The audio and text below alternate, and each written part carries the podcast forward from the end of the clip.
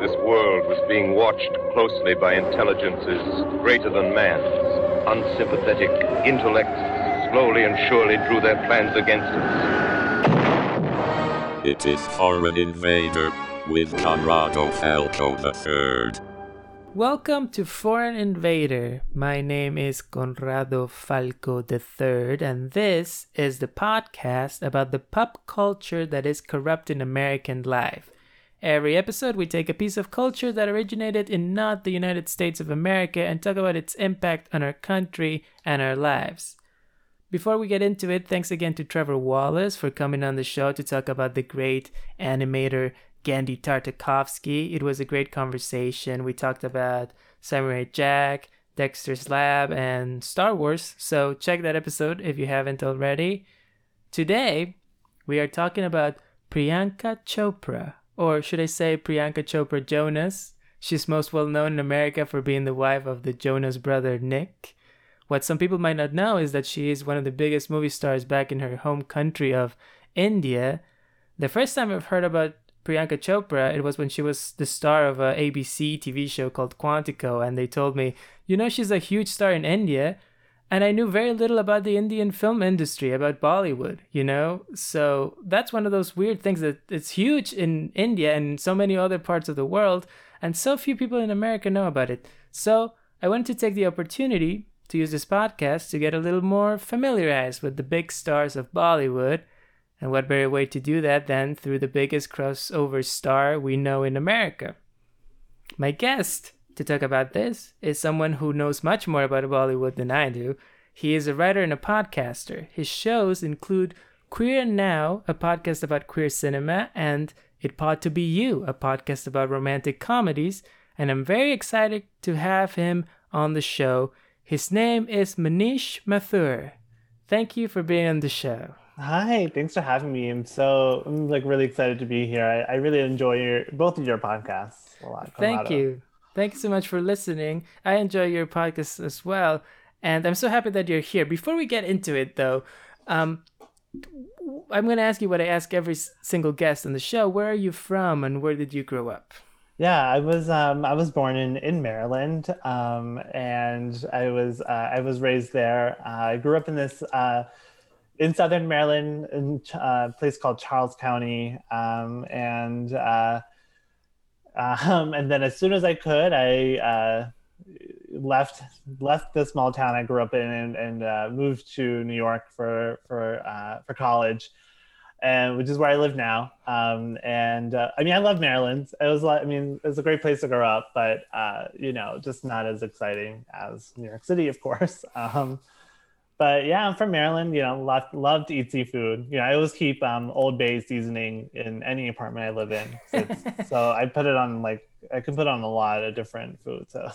this is already great because we yeah. had EJ Meehan on the show talking about Animal Crossing, and he's also from Maryland. And I'm just really very happy to be able to compare what you both are going to say about the state because he already mentioned base bay old bay seasoning to me oh, really? and, and crabs so i just want to see how many things yeah. are going to overlap to you know uh, i feel almost like i'm testing him um, so why don't yeah. you tell us about some stereotypes about maryland and some things that you'd like to either confirm or deny yeah well that's like it, it it's kind of a hard one because um I feel like Maryland just isn't really known for anything. Like we don't really have that much of like a reputation uh, in the rest of the world. Like you know, everyone knows like the New York cliches or the New Jersey cliches or the California cliches and like the South or whatever. But I feel like Maryland just like you know we're in the Mid Atlantic. We're kind of smaller state, I guess, near Pennsylvania and Delaware um, and Virginia, but.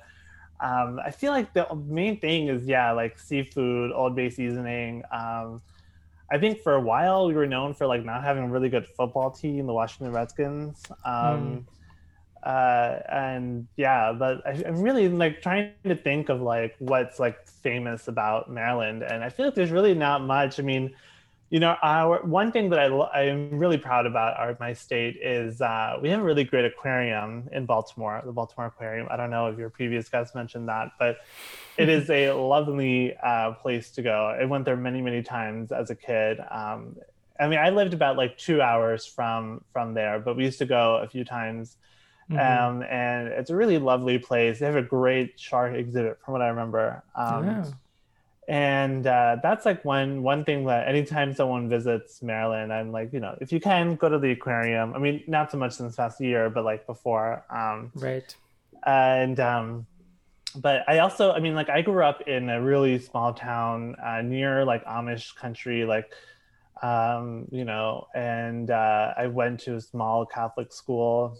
So Mm. I had, I mean, our upbringing was pretty, not like sheltered, but you know, um, we uh, the main thing, fun thing we would do is like go to DC or Baltimore for like for dinner, um, or for an outing or something. Oh, cherry blossoms! I guess that's in DC as well, but like that's another, the cherry blossoms around the um, the National Mall is really really famous. I, I think they're either up now or they just where their season just ended, but Mm. yeah um so i i will have to listen to your previous episode um to see what to see what what he said in case i missed something.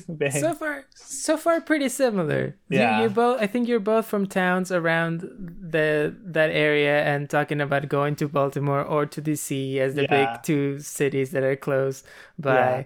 and kind of being in the middle between those two. Um, what would you say was the most American thing about your childhood, though? Hmm.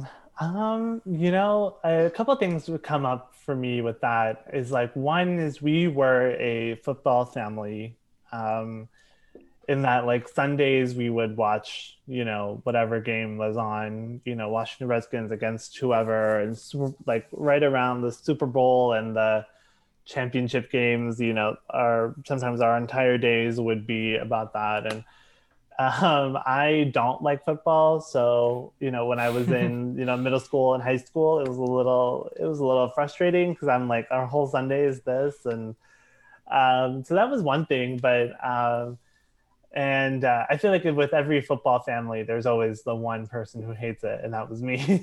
in my family, also like we really went to a lot of like um, chain restaurants for dinner a lot, like Olive Garden, Outback Mm. Steakhouse, um, Red Lobster. We, we used to go to Red Lobster a lot, which is funny because like fresh seafood was always available to us. We went to Red Lobster, um, Cheesecake Factory, like stuff like that. We used to do that a lot too. Like I have a lot of other Indian friends whose family like never went out to eat. Like they always had like Indian food at home. And like we ate Indian food a lot, but we also love to eat out um, and you know try a lot of new you know cuisine and stuff. I mean, for us, like Red Lobster was new, and Olive Garden w- would be new for us. right. Exactly. Yeah. But that was like it was like it wasn't until college that I realized that like Olive Garden wasn't seen as like fine dining, you know, because it was such a treat to go there. You know, we go Yeah. like a couple times a month maybe. Right. It reminds me of when I like came as a tourist when I was a kid to America and like to Florida and all the meals we had were at those types of places. So those were kind of like American cuisine for me was like Yeah, all of that. right. Know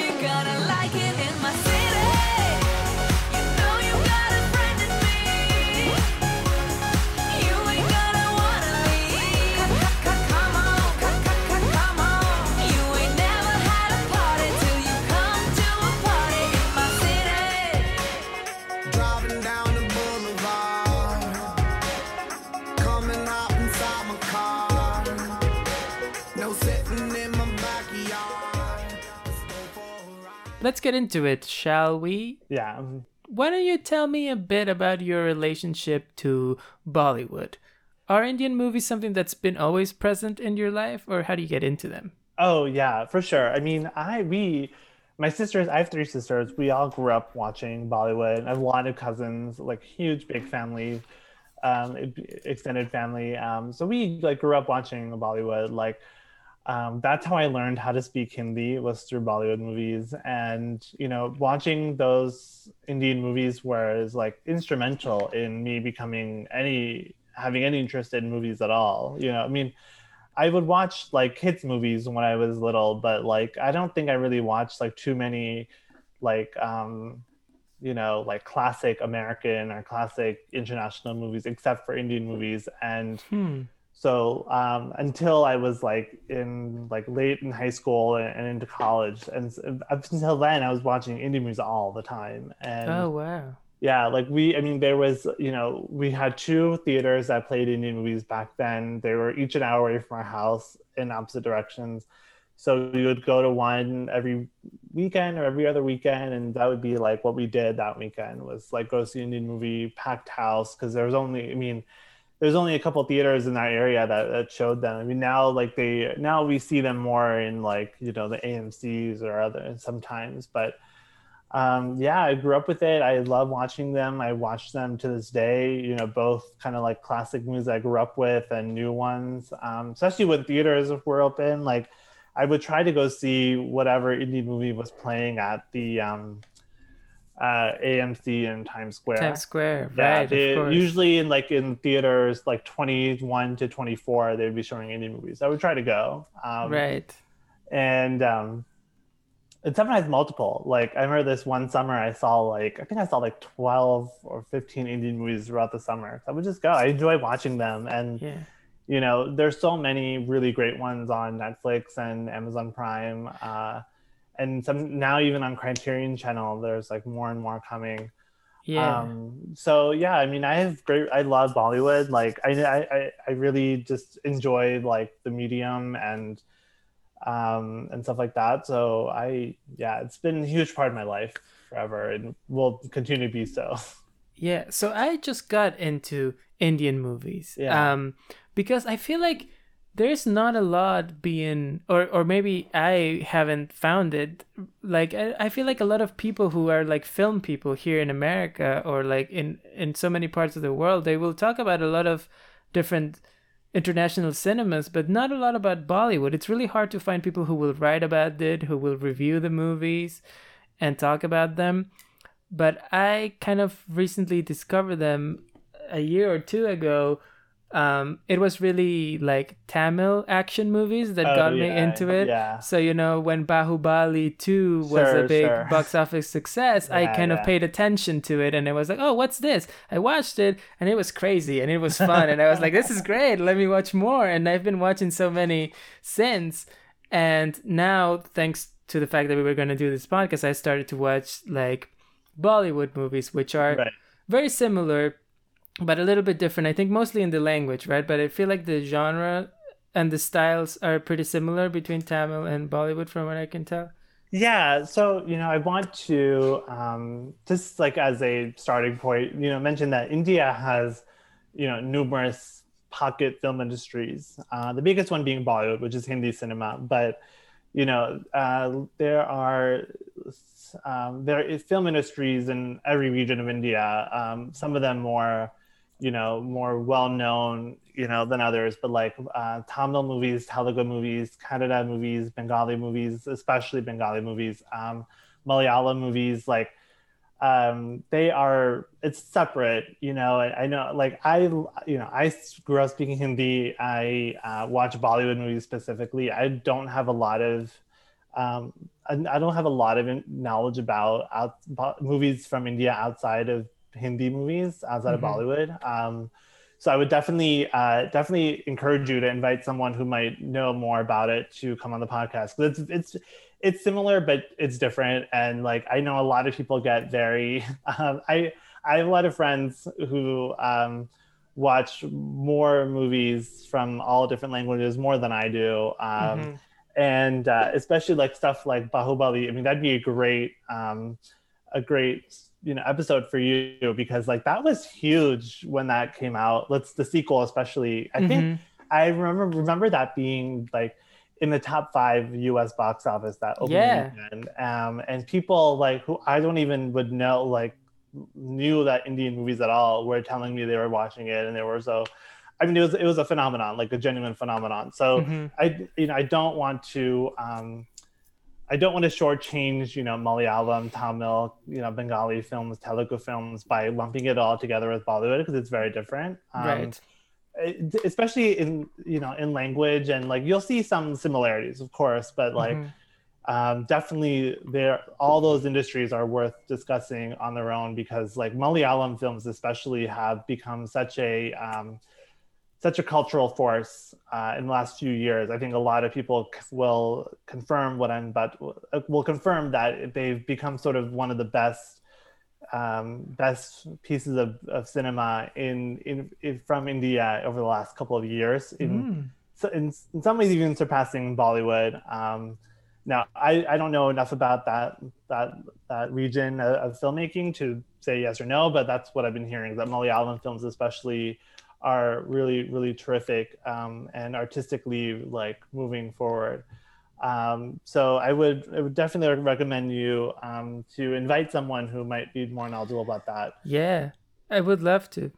Yeah, and the other thing is that what what you said that so many of these movies are available on on Amazon Prime and on Netflix, and um, I don't know how do you go about about knowing what to watch. I, I guess you are plugged into it, but I feel Yeah. sometimes like there's some movies I don't know what I should yeah, see next. yeah.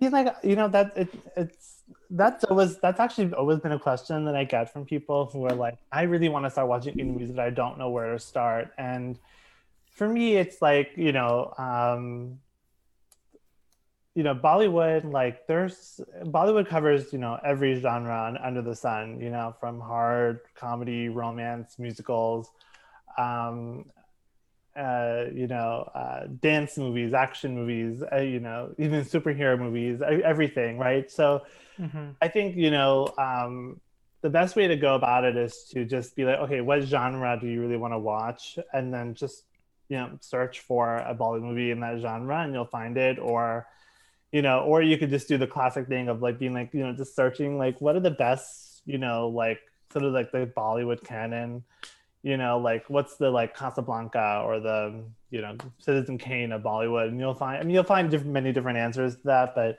it's a good starting point. Um, and you know, and also just like I mean, Bollywood is also so famous for its stars that you know, like I, I I think a lot of Bollywood stars have like somewhat name appeal in the in the states. You know, like uh, Priyanka Chopra, of course, um, Shah Rukh Khan, Aishwarya Rai, Amitabh Bachchan. Um, you know, I think Deepika Padukone kind of because she, you know, she's in that Triple X movie a couple years ago. So like, Mm.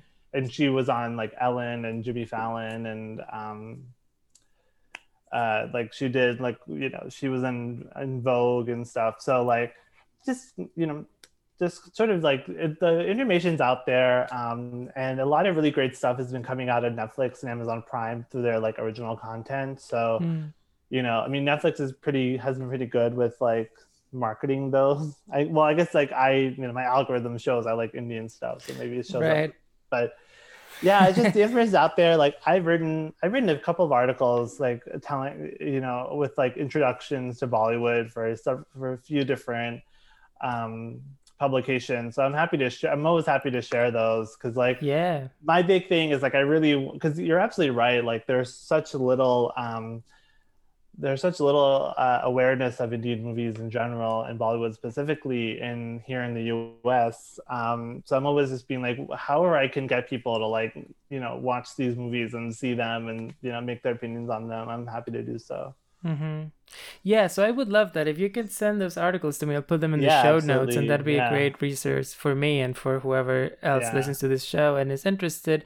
So let's talk about Bollywood since it's your area of expertise, let's say within Indian cinema. Yeah. And so in my other podcast, Criterion Project, we covered Mira Nair's movie Monsoon Wedding. Um, And yeah. in we did some research and we found a lot of interviews with her in which she was talking about how she wanted to do a different kind of Indian movie right. there that was different from Bollywood, who, you know, according to her, was kind of like very melodramatic and broad, and she wanted to do something a little bit more indie. So, can you tell us a little bit about how do you see Bollywood movies uh, and what the reputation is in India and, and with Indian people, maybe? Yeah, I mean, I think you know, you know, Mira Nair is one of my favorite uh, filmmakers, um, and uh, you know, I, I've I've seen and read many interviews with her where she talks about Monsoon Wedding, and she's, you know, the thing is that she was, um, she was on the precipice of something really exciting for Bollywood, which is like around Monsoon Wedding. That's when sort of the more like Western Indian sensibilities started to come into into India as well, and like you know, I think Monsoon Wedding doesn't get enough credit for in- maybe introducing that or codifying that um, Hmm. because, but like before Monsoon Wedding, you know, in the um, like, well, okay, Bollywood kind of goes through a few different phases throughout its history. You know, the 50s through 70s, I think, are a really high time for them where they're really experimental. They're really, um, you know, socially minded, really, uh, um, really exciting films. And then in the 70s, um, the uh, the masala genre is created, and that that's sort of what I think a lot of people think of when they think Bollywood, which is like masala movies. And like masala movies um, are basically a hodgepodge of a lot of different genres: comedy, action, romance, musical, um, suspense, kind of all in one. And like these movies are usually like two and a half to three hours long. a lot like a big star cast um, with a lot of really famous people in it and basically the idea is that you want a movie that has everything in it so that you um, so your time and your money is well spent Mhm, and then there's something for the whole family there um, and uh, th- that genre became so popular and so synonymous with bollywood that i think that um, that reputation has sort of carried itself not not just not only outside of india but india as well. And i think people are still like reconciling that bollywood just isn't that all the time and that there's a lot of really interesting stuff going on in there especially post monsoon weddings in the, in the 2000s and then in the into the 2010s i think it's when you know a lot of really interesting filmmakers are really being experimental and and trying new things um, and um, while still having a lot of the like more mainstream sort of like pop like kind of like pop culture type movies i mean to me Mhm. it's like you know just like in america where we have stuff that's like really broad really mainstream really populist you know like superhero movies or horror movies or whatever um, or like broad comedies. And then we also have really you know serious and experimental and exciting films and independent films versus mainstream you know like india is the same you know? It's, Mhm. it's it's such a large industry that you know you can really find anything that you want in there. Um and, right. uh yeah so i think and like but i think the reputation of, of bollywood is being like melodramatic too long a lot of songs pointless characters whatever like i think that's really carried over from you know i mean the 80s i think were really you know a low period for bollywood. Um, not too many great movies made then that hold up now. And the 90s it's hard for me to, to me it's hard for me to be objective about the 90s because that's that's when i grew up. Those are the movies i grew up right. and I, I love them uh, so many i love so many of them and can find value and merit in all of them. But so i, think you know um, i think that the reputation in, in india sometimes it's like to be a little like a little kind of like dismissive of sort of mainstream bollywood movies and to be a Hmm. little like you know kind of give a side eye to them and be like oh aren't we past this? Like this wouldn't even be that as good as anything made in the west or in korea or japan or anything. So oh but I, I think it's still you know i think it's it's out there. There's really good stuff out there and i think there's a lot of value even in like the mainstream movies Right. too. Um because they're extremely popular right? There, it's a huge Yeah. film industry and and you know millions and millions of people go to see them. And i mean i'm also not an expert. What i've seen which i've kind of focused on like i said action movies from Right. the tamil industry they're great and i love them because they are kind of like very uh extreme in what they want to do like you know? So the action is incredible and they sure it's true that they don't have the visual effects budget that like a marvel movie has so like right. some of the cg is like not super photorealistic but the things that they want to do with the cg is incredible. One of my favorites is called Eega, which is this movie about a guy who is killed and then comes back as a fly to take revenge and it's incredible. I love it. So you know um it's very much like I, I mean I don't know. I, I was surprised but you but I understand that mentality of saying that it's not as good as the things that are done in other countries when you're in it. Yeah. Um because I see those and I'm like I wish American blockbusters were like this. Yeah.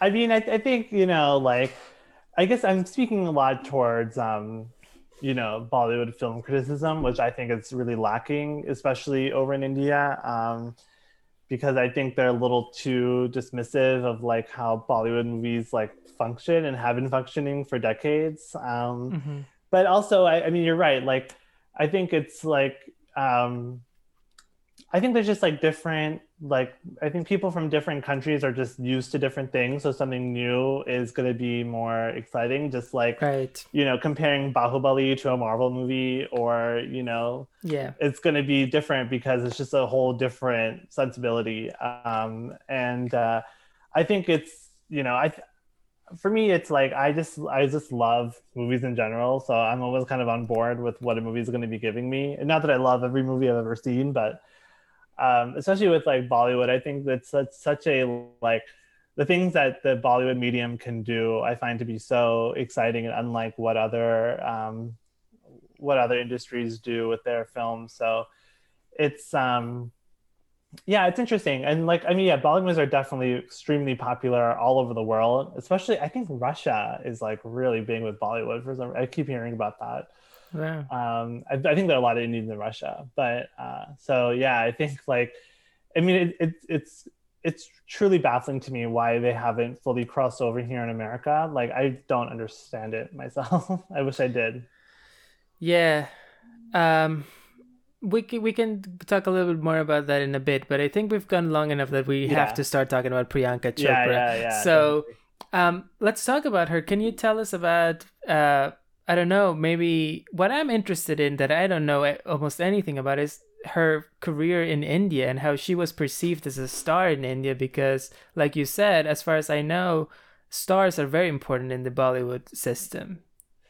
Yeah, so um, Priyanka Chopra, I mean, I I mean, I remember when she debuted. This is I think in 2002 or 2003, and she was one of those actresses who came about from uh, like the pageant world. You know, like she won Miss World, I believe, and a lot of like Bollywood. Uh, I mean, a lot of Indian uh, pageant winners, like beauty queens, move into Bollywood. Uh, I think because I think it's somewhat it's in sort of an easy way to like have a career outside of you know your modeling work. Um, hmm so she debuted, and you know she was. I think I've.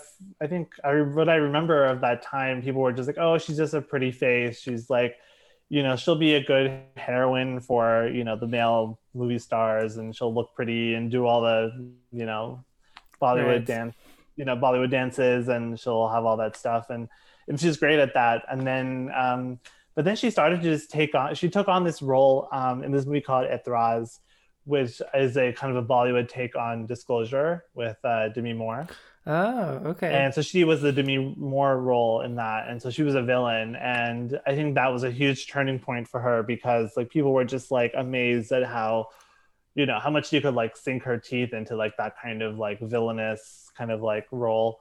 Mhm. Um, and so after that, she started getting more and more, um, more and more roles that I think she she wanted. I I don't I, I don't quite remember if she like wanted to be an actor forever or she just kind of fell into it. Um, I believe she did like theater when she was younger, so maybe she always wanted to be an actor and then just kind of did the modeling thing to like get into it. I, I don't I don't know. So. Hmm. Um, but she was then like just started doing these like really great roles and she took on a lot of um, you know she was i think she still did sort of like supporting like roles as like the leading lady who doesn't do much but for the most part she was always like playing lead roles and doing some really interesting characters. Um, i think like one of her another big breakthrough for her was this movie fashion which i almost made you watch but it's it's really bad uh, in 2021 eyes.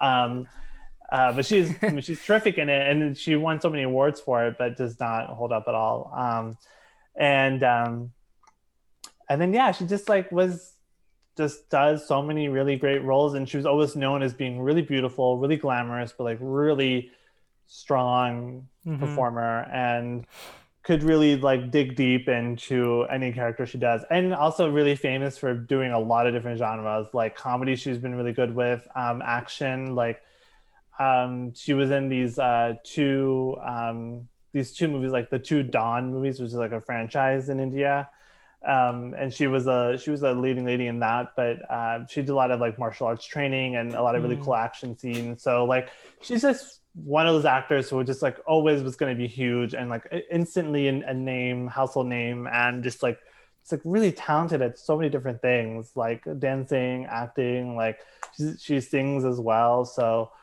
she's just like I mean to me she's like one of the top stars of you know the you know my era of like growing up with this Right. stuff where like she just was like always going to be huge and Mm. was like the kind of uh, the kind of person who just kind of like took what she wanted and I thought that was always really really cool.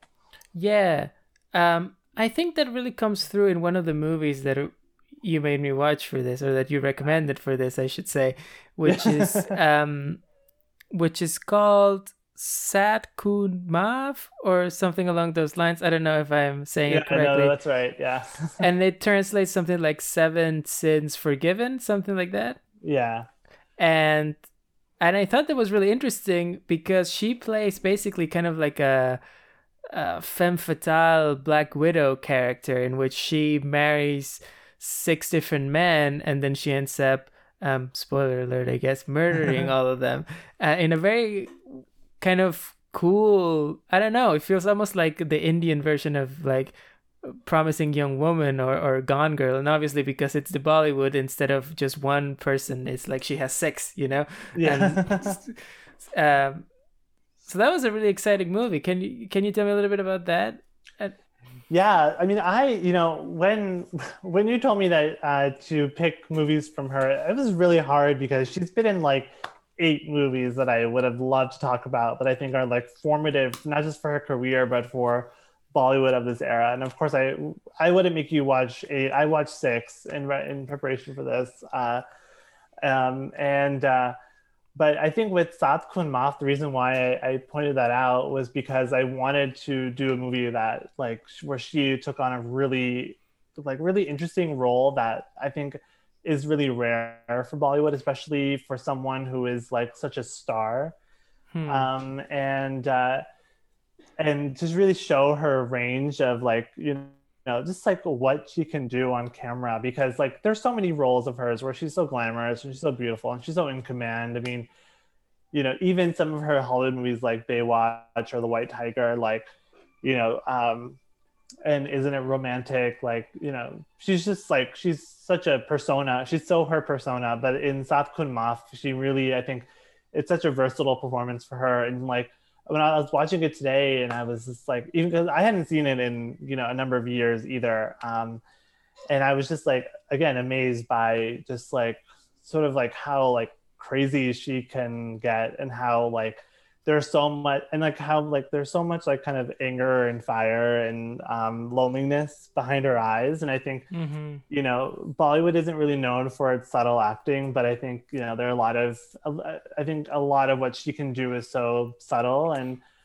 um, but then she can also go like full out and like do the histrionics melodrama thing. I think she does all. I think she does so much in Saat Khoon Maaf that I was like to me it's like one of her signature performances because like, yeah. like it shows like the the whole the whole like tapestry of like what she can do. And you know it's a Vis- it's a Vishal Bhardwaj film and he's a tremendous filmmaker. He's famous for doing a lot of Shakespeare adaptations. Like yeah. um he's done Hamlet Macbeth um on film? Othello yeah on film yeah like he does like Indian versions of those set in like oh, wow. in like northern Indian villages where it's all about Indian politics and he adapts it to right to those settings. Um, so he's like really tremendous filmmaker, and you know, I think he's one of those directors who can like really bring out such different stuff from his actors. So he, he always works with like stars, you know, for the most Mm. part, especially in the leading roles. He always works with like huge movie stars, but he gets such like he gets such like unique work from them. And I think with Priyanka Chopra, he just like fully taps into her potential and do, and she does so much in this role. Just like it's truly a, she a does so much Yeah, because she has six it's like you have six mini movies Yeah, or yeah. seven even Yeah. more because there's also the subplot with the with the guy who's kind of telling investigating the, the Right, whole yeah. thing and and she's does so many different things um i kind of loved how the movie was kind of like you were saying it's very um, fun and i think it, it's not afraid to to go into stereotypes and and to make fun of certain things but also Yeah. is serious and when it needs Yeah. to be which i really appreciated i love when you can strike that balance i think that's what i like about indian movies that i've seen so far is that I feel like here in America we have a lot of movies that are kind of like silly and they kind of want to be a little bit winky about it or be like, Yeah. oh, don't take this too seriously. We're just doing a funny movie. And here you have something that is both because it can be both. Um, and yeah, I don't know. I love how she.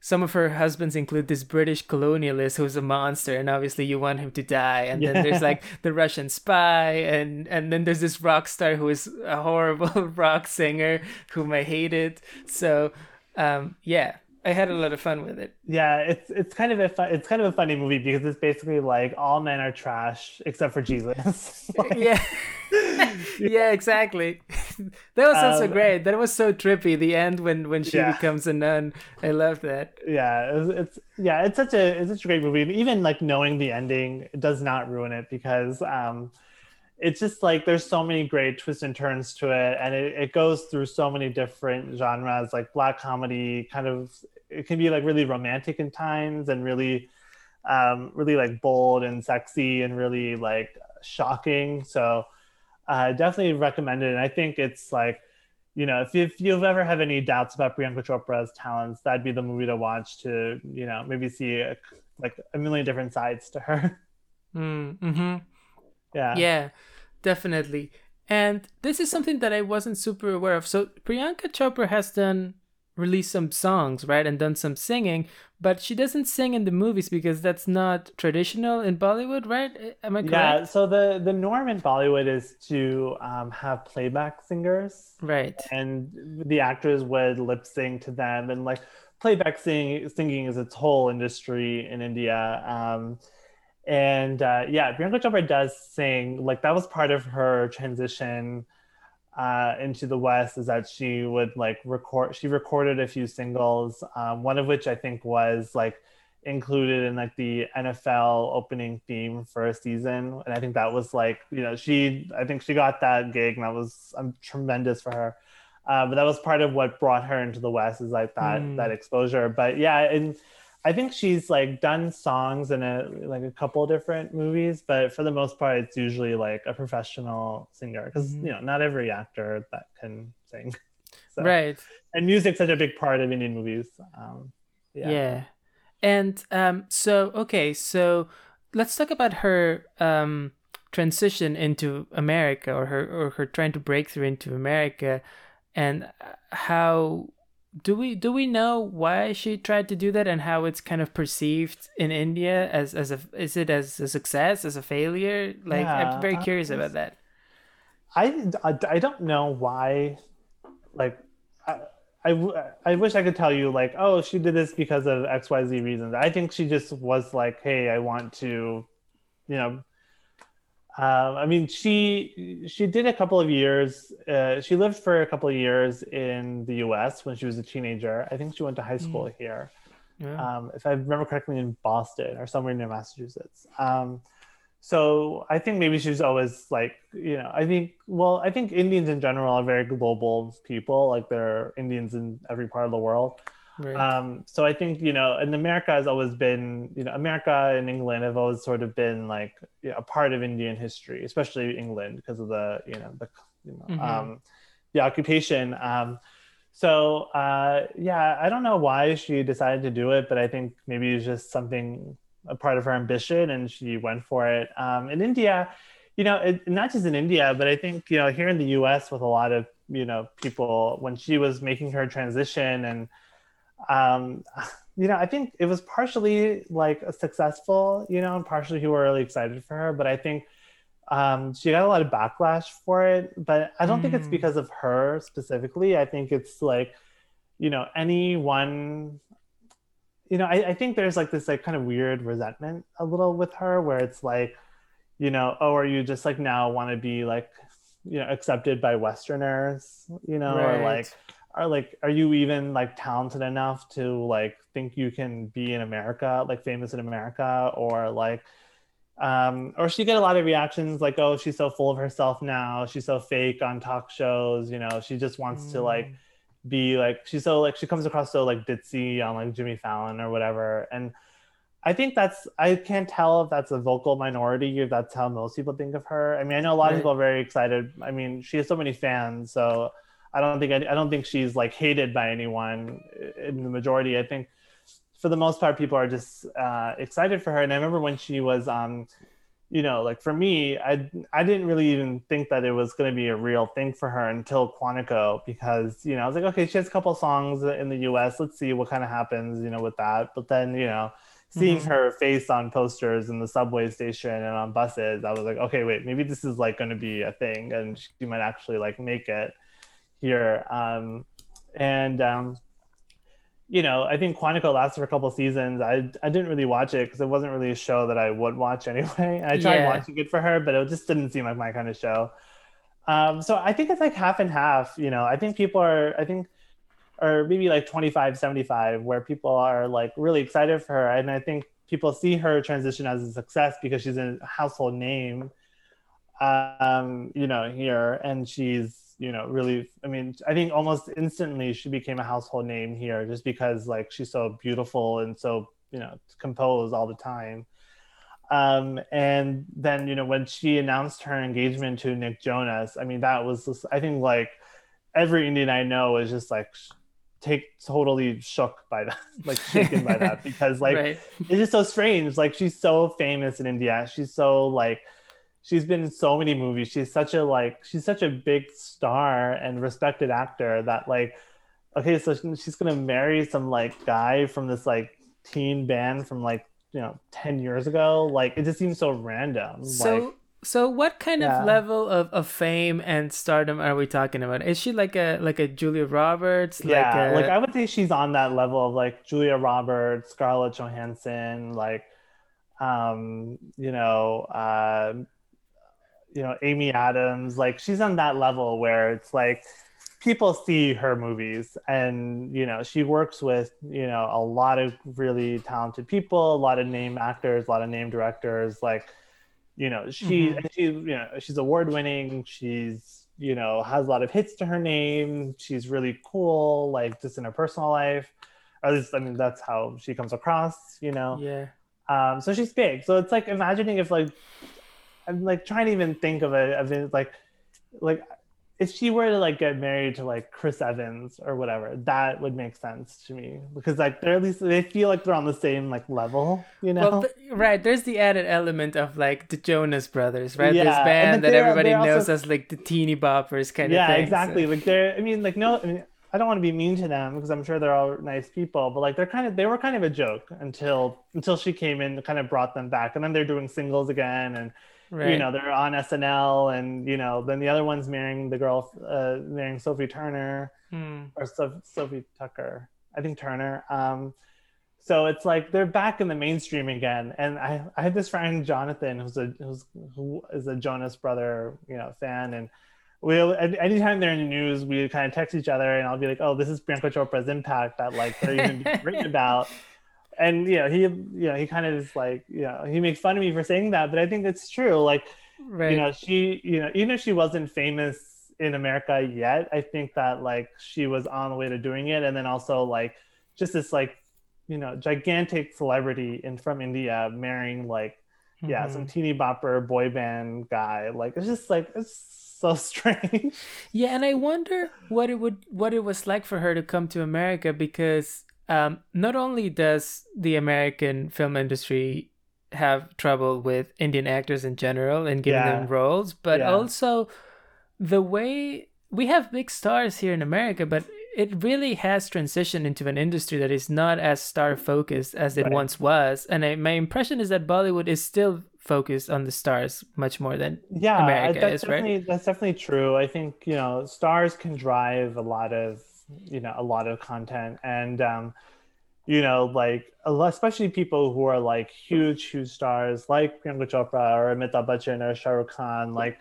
they can get hit movies just from you know their names and their fans and stuff um right. and um, you know i think that like so i think her coming here is interesting because she she's coming into a, an industry where a lot of the household names are like more influencers or more like celebrities not so much actors so like um you know, or like the name actors, you know, it's not that they can drive a lot of box office, but that like they're just like known because of their social media presence. So I think she adapted Right. to that and like, you know, um, I think she still wants. I mean, she's you know, of course, she did the White Tiger, Mhm. um, which is Oscar nominated and Netflix movie, and there was a lot of I think a lot of uh, Western pub- publications wrote about that movie and wrote about her. But I think you know she's kind of riding that line of being famous for being famous, and then also like acting when she wants to. And she hasn't uh, stopped making Indian movies because one of the movies, the other movie that you recommended for this, The Sky is Pink, that came out in 2019, so Yeah. well into after her crossover. And that felt to me like a very. I mean, I don't know. You can correct me if I'm wrong, but that felt like a kind of like a prestige type of movie. Like it felt like the Yeah. Bollywood version of like an Oscar type movie, right? Because it's based on a true story and it's very uh, dramatic and realistic, especially compared to some other movies that I've seen. Yeah, I mean, it's definitely like um, definitely a prestige movie. I think even by Indian standard, it's a prestige movie. Um, and um, you know, the, the reason why I, I mentioned that um, that or the I recommended that movie be, is because um, it's premiered in Toronto, and like um, I remember her promoting it on I think Jimmy Fallon, and her saying that like it was the first time like uh, a Bollywood movie was being promoted on like an American talk show. And like that Hmm. felt huge to me. And I was like, oh, maybe this could also be like a movie that gets like, you know, maybe if more people go see that and they see that at, like the AMC theaters or they rent it or whatever, then it could be another way for like, you know, Indian audi- Indian people, Indian movies to get more audiences and more people watching them. And you know, someone who's like so famous in America doing a full Bollywood movie. I mean, even that's not even as like mainstream Bollywoody as you know as it could be, but um and um because I remember there was like some like when that movie was like premiering at the Toronto Film Festival, there was like some chatter of like, oh, maybe this could be like kind of a breakout movie for breakout Indian movie in in in, in America or in the West, and um, so yeah, I, I think she's like, you know, I mean, I think. sh I think a lot of I think she doesn't do as many indie movies as she probably could. I mean, Mhm. God knows how busy she is. I'm sure she's got a million things going on, but um, I I think she was like I think a couple of days ago I saw her tweeting about wanting to or like having a, another Indian movie in her in in her pipeline for next year. So you know we'll we'll see how that goes. Um, I really want like I was really I remember like with the White Tiger as well like thinking that like you know before I saw the movie before I knew anything about it I was like you know this is being presented as a prestige Oscar movie you know maybe this could be like her Oscar nomination you know or Mm. like or at least getting her close to it um and uh, I mean I guess it, it is an Oscar movie because they got the nomination but um, I think her role is just a little too small but Uh, uh, I mean, she's a producer on it, so um, it's it's it's exciting. I, I think you know there's so much potential for her to kind of bridge that gap and like bring in more more Indian actors, you know, to to the West. I mean, I know like Irfan Khan is you know famous um, here, or at least you know well known. So um, I think there's potential for it, and I think someone like Priyanka Chopra, who's just not, she's not just like a character actor who can, you know, be like make the mo- movie more international, but like, you know, she's a star, and like, I want her to do like leading roles here in in the U.S. because I think she could really wow America with with uh, you know her talents. right. Um, I mean, well, what do you think about her as an as an actor? Right. know, so I knew I very little of about her. I, I don't think I had seen any of her movies, not even the American ones. Now that I think about it, until now, a preparation for this podcast, and and I agree with you. Uh, the movies that I watched, I thought she was great in, and then I went on YouTube to like look at some of the, especially the dance sequences and the music sequences from other movies, and she's a great dancer, and she's a great screen presence, and and Right. So I think she's great. The question is for me, um, it's a little bit what I was saying, asking before. Can is Hollywood prepared or or at all to cater to a star like that. You know, like that's something that we don't really have as much anymore here in America. Um, or maybe, or maybe we do. Maybe we should change that. I mean, I would love for it to change in that way and to make more star vehicles of the kind that, I mean, romantic comedies, right? There was Yeah, a time when you had Julia Roberts, you had Hugh Grant, and that was a hit just because they were in it together, and it was gonna be great. Yeah, I, yeah. I mean, I think you know, um, she's kind of. It's interesting the way she's kind of modeling her um, her career in Hollywood because, like, I bet she could get a lead role in whatever. Uh, you know, just by you know, I mean, the fact that she got like, you know, um, she got a first look deal with ABC. You know, even before you know Nick Jonas, like when she was just you know just starting out and um here. And uh, i bet she could do it but I, it's so interesting she's been doing so many supporting roles. Like you know baywatch i think she was like the villain in that. And isn't it romantic? She had like a couple scenes and uh she, she did this movie um a kid like jake i think which is kind of like an indie movie. Um Hmm. and the white tiger even you know she was such a supporting role in that. And so i'm like it's so it's fascinating to me to think about it because it's like i don't think it's like lack of opportunity for her. I think she maybe she just like wants to familiarize herself um, with how it's done here or maybe she does or maybe she does want to split off her time more and you know not not focus on acting or focus on her other pursuits Mhm. um so I, I don't know but i i think you know i could see her doing like you know a really cool like uh leading role in something or you know or playing you know i mean even if she wanted to do like a netflix show or like an hbo max show like i could totally see her carrying that Right. and, you know you know bringing her star power to that that feels like something that sh- she might be because the fact that she produces now and with the white tiger like you were saying Yeah. and she seems very interested in kind of crafting Yeah. roles that will suit her not just taking any role because she could have i mean the role in baywatch is a, is a great example but she also could have been in like any marvel movie playing like Right, the right. girlfriend or like Yeah, whatever you know but i feel like she's not really interested in that she wants to play good roles and as we know in hollywood when you're a woman and you want to play good roles you have to kind go, of go to television go to television or produce it make them happen yourself right you have to take the initiative like like reese witherspoon did and she also had to go to television so you know they're they Yeah, I mean, I am curious to see what you know what her ambitions are behind the camera. I mean, I, I think if she were to want, she wanted to direct, that'd be really cool too. Or just yeah, be a producer. Um, I think she has. I think with her work in Bollywood and how many risks she's taken, uh, I could see her, you know, really finding some really meaty stuff to produce and bring to audiences. And honestly, you know, I, I always think it's kind of cool when actors start to produce but then take small roles in their productions. You know, like Mhm. she could have, I think, re, you know, maybe readapted the White Tiger to make her the star, or chosen another book or whatever to right do where she's a star. But it's kind of cool that she lent her name and and her money to that, and then just kind of took a small role for that.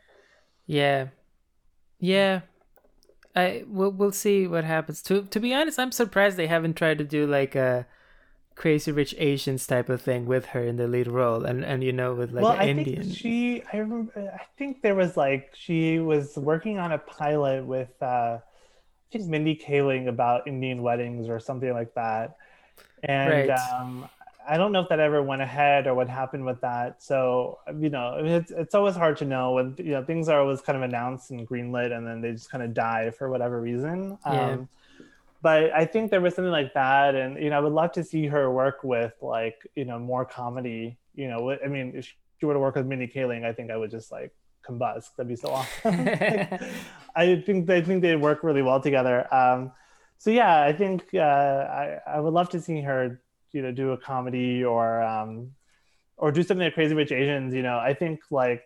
Uh, to see another movie like you know to bring it back to monsoon wedding to see another movie like that which is sort of like very like very western made in the west but about indians i think that's Mhm. always that'll be really exciting because i feel like there's so you know the indian the indian immigrant experience is so rich and vast that it's really untapped like like the namesake you know, again, Mira Nair, but you know, stuff like that. Yeah. I think we need to start wrapping up. Yeah, yeah. Are there any last things that you want to say about Priyanka or about Bollywood to people who might be interested, who might Yeah, be yeah. I mean, intimidated? Um, if you're intimidated, I mean, like honestly, just don't be. It's the kind of movies where you just. I mean, I mean, yeah. I don't That's mean to put that, but like, um, I think it's just like you just have to give yourself to it, and um, you know, whatever your sensibilities are, whether you want something more kind of broad, mainstream, or extreme, like the Bahubali movies or whatever, or you want something a little bit more like um, a little more like edgy or you know like Saat Khoon Maaf or a little more like prestige like the sky is pink. It's all out there. There's so much out there. You just got to look for it or you know grab Mhm. your closest Indian and ask. Um Yeah. because like I'm always happy to give recommendations. And honestly like I I recommended two very um non-mainstream movies for Priyanka Chopra but she's done every genre under the sun so I, you know, I would really encourage people to look out for her more like more mainstream Bollywood roles because she's just so. I mean, I'm such a fan of hers. I think she's one of the best, and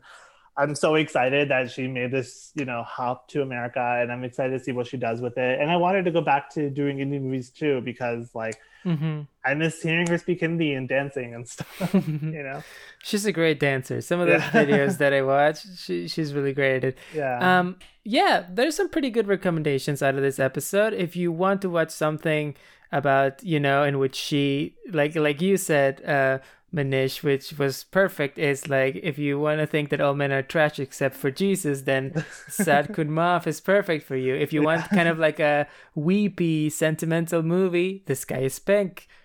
Um, I would say if you want something totally out there, action and spectacle wise, I recommend Eega. And also, I will say, It Pod to Be You, which is Manish's podcast about romantic comedies, covers Bollywood quite a bit. Um, right? You have talked about quite a few Bollywood movies on there. Yeah, yeah. Um, I've you know I've I've known so many brilliant Bollywood writers and podcasters, you know, on Twitter that whenever I invited them, they talk about Bollywood, and I'm always happy to do it because, you know, all the romantic comedy fans out there who are like itching for really great romantic comedies that Hollywood is not producing. I do recommend you go look at Bollywood ones uh, because Bollywood has had. I mean, I think Bollywood has been having like a golden age of romance since like 2000 since the 2000s like just i think especially from like 2004 to like 2017 i think like so many great romantic comedies coming from india um and it's so it's like all the same elements you love from hollywood romantic comedies are there plus some really good musical numbers So, Exactly. It's all the good parts plus singing and dancing. What more Yeah. can you ask for? right Thank you so much for being on the show. Um, I had a great time. me too thank you Would you like to tell the people where they can find more about you and your work? Yeah, so you can find me on Twitter at the Manish89. That's uh, T H E M A N I S H 89. Also, uh, yeah, I host two podcasts, It Pod to Be You, which you can find at It Pod to Be You on Twitter. And I co host Queer Now with my friend Dave Giannini, uh, which you can find at Queer Now Pod. And both of those can be found on any major podcasting app. So they're all there. A lot of great content for you. Fantastic. Thank you so much for being on the show. Thank you so much for having me. Tatra.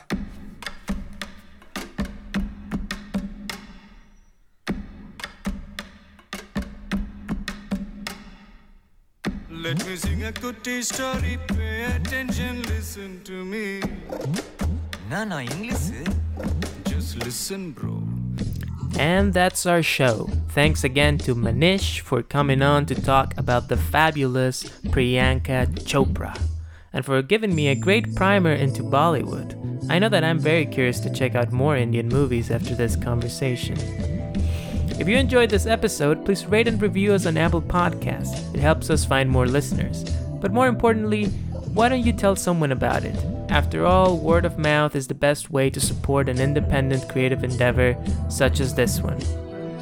Thanks again for listening, and make sure to come back next week when we'll be talking about possibly the best action director of all time, John Woo.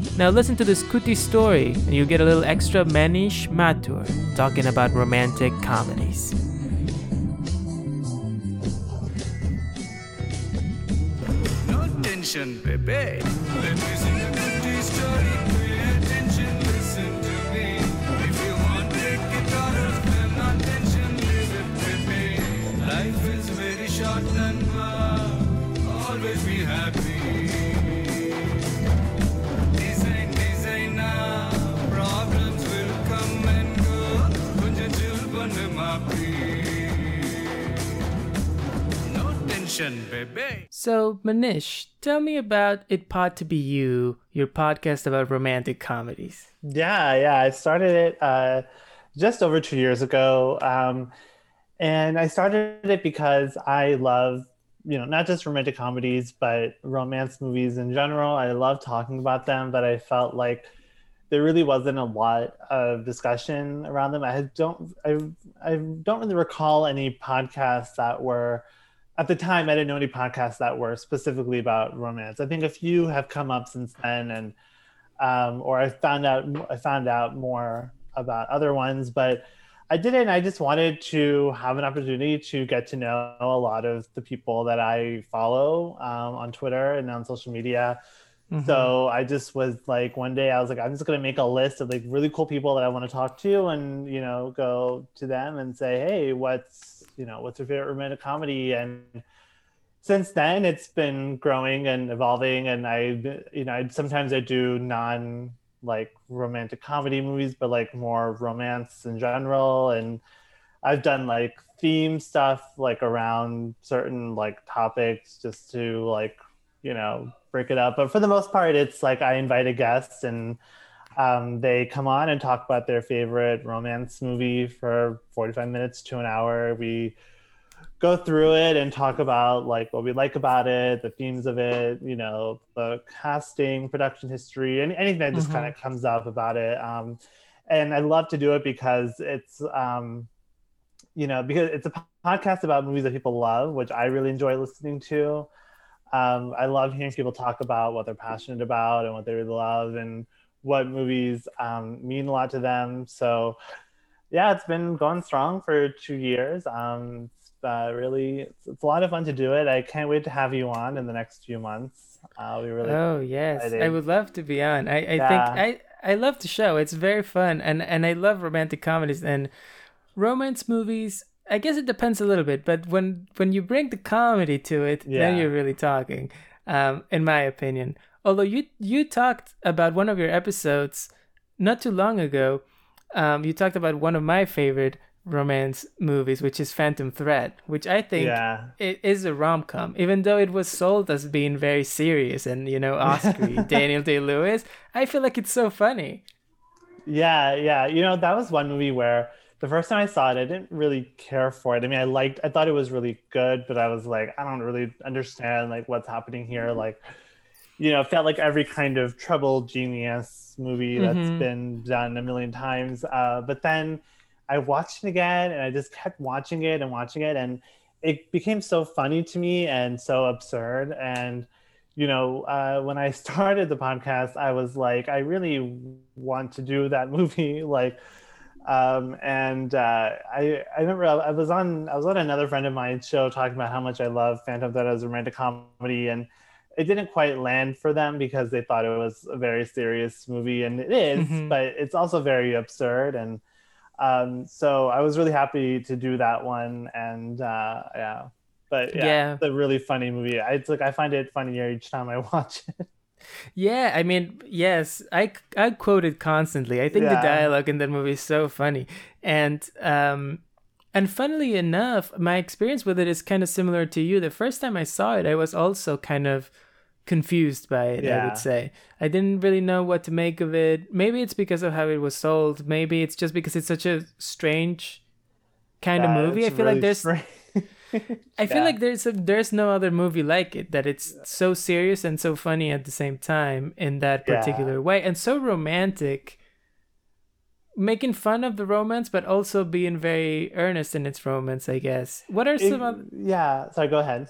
No, no, no. Go. You go ahead. No, I was going to say it really strikes a balance in, in that, and um, it really does, uh, you know, walk this line of being totally absurd and bizarre and strange, but also like really romantic. And you know, like as I've gotten older, I'm becoming more appreciative of movies that like romances that are really messy and really Mhm. like somewhat toxic, someone somewhat bizarre, where you have like two annoying people who are just annoying each other, and it, it, it can be a lot of fun, especially when it's. Paul Thomas Anderson, who you know is such a master behind the camera. Yeah, and that's exactly what that movie is. In my opinion, the why it's so romantic, why I find it so romantic, is because it's two people who are so difficult and so annoying, Yeah, but they somehow make it work. yeah, you know. exactly. so I find that very touching. Yeah. What are some other of your favorites?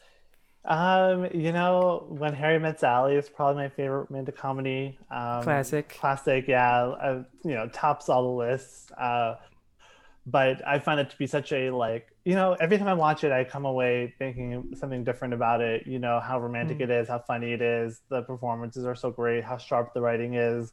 You know, how beautiful the movie looks. Um, you know, has this really great like autumnal look to it. It feels very like Yeah. September, October. Um, and um, also Moonstruck, Something's Gotta Give. Um, the Pedro Almodovar movie, Tie Me Up, Tie Me Down. I, that's Oh. similar to Phantom Thread, where it's Yeah, so Twisted. absurd, twisted. Um, and uh, How to Lose a Guy in 10 Days, I love as well. Um, and, you know, speaking of Bollywood, there's a Bollywood movie called Band Baaja Baaraat, which is about these two people who start a wedding planning business together and uh, about their sort of romance as it develops with their business. And uh, it's a really funny, bright movie uh, with some really uh, exciting performances. So, yeah, those are uh, those are my main favorites. But like honestly, like you know, Notting Hill, Pretty Woman, you know, all Mhm. those. I'll just watch. I I'll watch any romantic comedy because I just love the like. I love the rhythms of it. I love the look of it. I love actors who do them. So, yeah. Yeah. The, what is it about romantic comedies for people? I feel like it's very comforting. You know, my Yeah. co-host with the Criterion Project, which is my other podcast, Mhm. Rachel. Yeah. She does a podcast about Hallmark movies, Oh, which are always the same. You know, they're romantic comedies, but they're so similar one to the other. So, but she loves them, and there's a lot of people who love them. And I think it's that kind of thing about like, I don't know. Would you agree with that? With the, the comfort or the or the yeah I, I i think definitely there's a comfort to them you know like rom- like people who don't like romantic comedies often will point to how formulaic they are or Right. you know sometimes they're a little by the numbers or cookie cutter whatever and of course the bad ones are like that's just like any bad movie within any genre is going to feel you know kind of stale but you know Mhm. when a romantic comedy is like well written or well and or well performed or looks beautiful or it just has a certain like x factor it can really become something magical and i think the comfort level is there too because like um you know the the pat the rhythms are familiar the patterns are familiar the character types you know the archetypes they're familiar and you know you always in in a lot of cases you know what you're going to get and you know like it's going to hit those pleasure centers Mhm. and then there's some that you know like phantom thread or moonstruck or any of these sort of like more out there weird romantic comedies like yeah you're you you know or another paul thomas anderson one punch drunk love like Mhm. those are those are setting out to sort of subvert it but for the most part you know you want to like sometimes i really just want to see you know like beautiful people in manhattan like falling in love in central park and like yeah maybe that's yeah. like, you know maybe that's a little boring a little cliche but like it satisfies it really satisfies the niche that no other genre can can really scratch I think I think you're right. I think for romantic comedies, at least for me, it's really about. I mean, the writing is good, is important too, but I think it's just the performance and the and the and the lovers at the center. Like yeah one of the last movies that I saw before the whole COVID uh, lockdown happened was. It's not a comedy, I wouldn't say, but do you know that movie, The Photograph, that yeah yeah with um, Issa Rae and Lakeith Stanfield? yeah yeah and it was it was a pretty basic movie it was like regular but those two are just so beautiful and they were had such great chemistry together and it was hot you know what i mean? Yeah. so it was so it was great. I had a good time.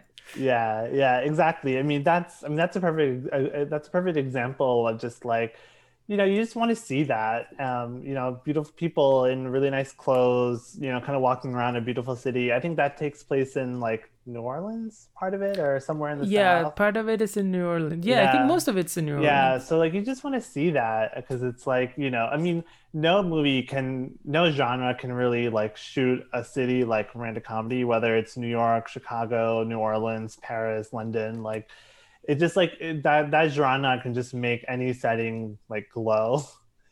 And that's Mhm. that's part of the charm of it. It's just like seeing these like locations and you know i love a good restaurant scene you know or bar scene or something you know like or like a bridge or park or anything like that. You know you just kind of like or a big like, nice beautiful house or apartment. It's like you just it just makes you feel good and feel warm and you know especially you know over the last year i think i've watched so many romantic comedies just because like a it's so much fun to see people like out and about Right.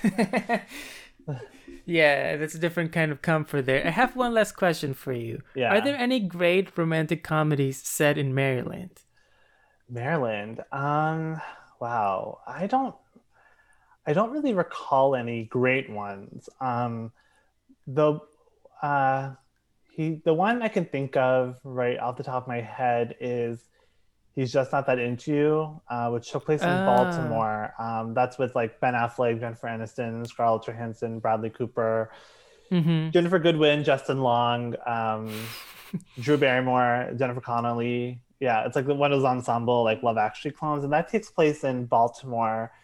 Um, I just did as good as it gets on my podcast, and there's there's like part of Oh, that takes place on a like drive also to Baltimore. Um, Mm-hmm. and like you know they talk a lot about like crabs in baltimore Crabs. which is like the famous thing to eat in maryland i really don't think so I'm really i feel like there's going to be a really obvious one that i'll remember right after we stop recording Right. I forgot about As Good as It Gets. That's one of my dad's favorite movies. so Yeah, I've seen that a lot. Um, Yeah. That definitely takes place in Baltimore. Maybe there's a Yeah. niche market there. Maybe we should capitalize on this. i mean honestly like like baltimore annapolis i mean dc kind of you know like it's a good it's it's a beautiful area a lot of like marinas which i think is another good romantic comedy setting you know Mhm. piers and yachts and boats and stuff. So yeah, I would I would definitely support that.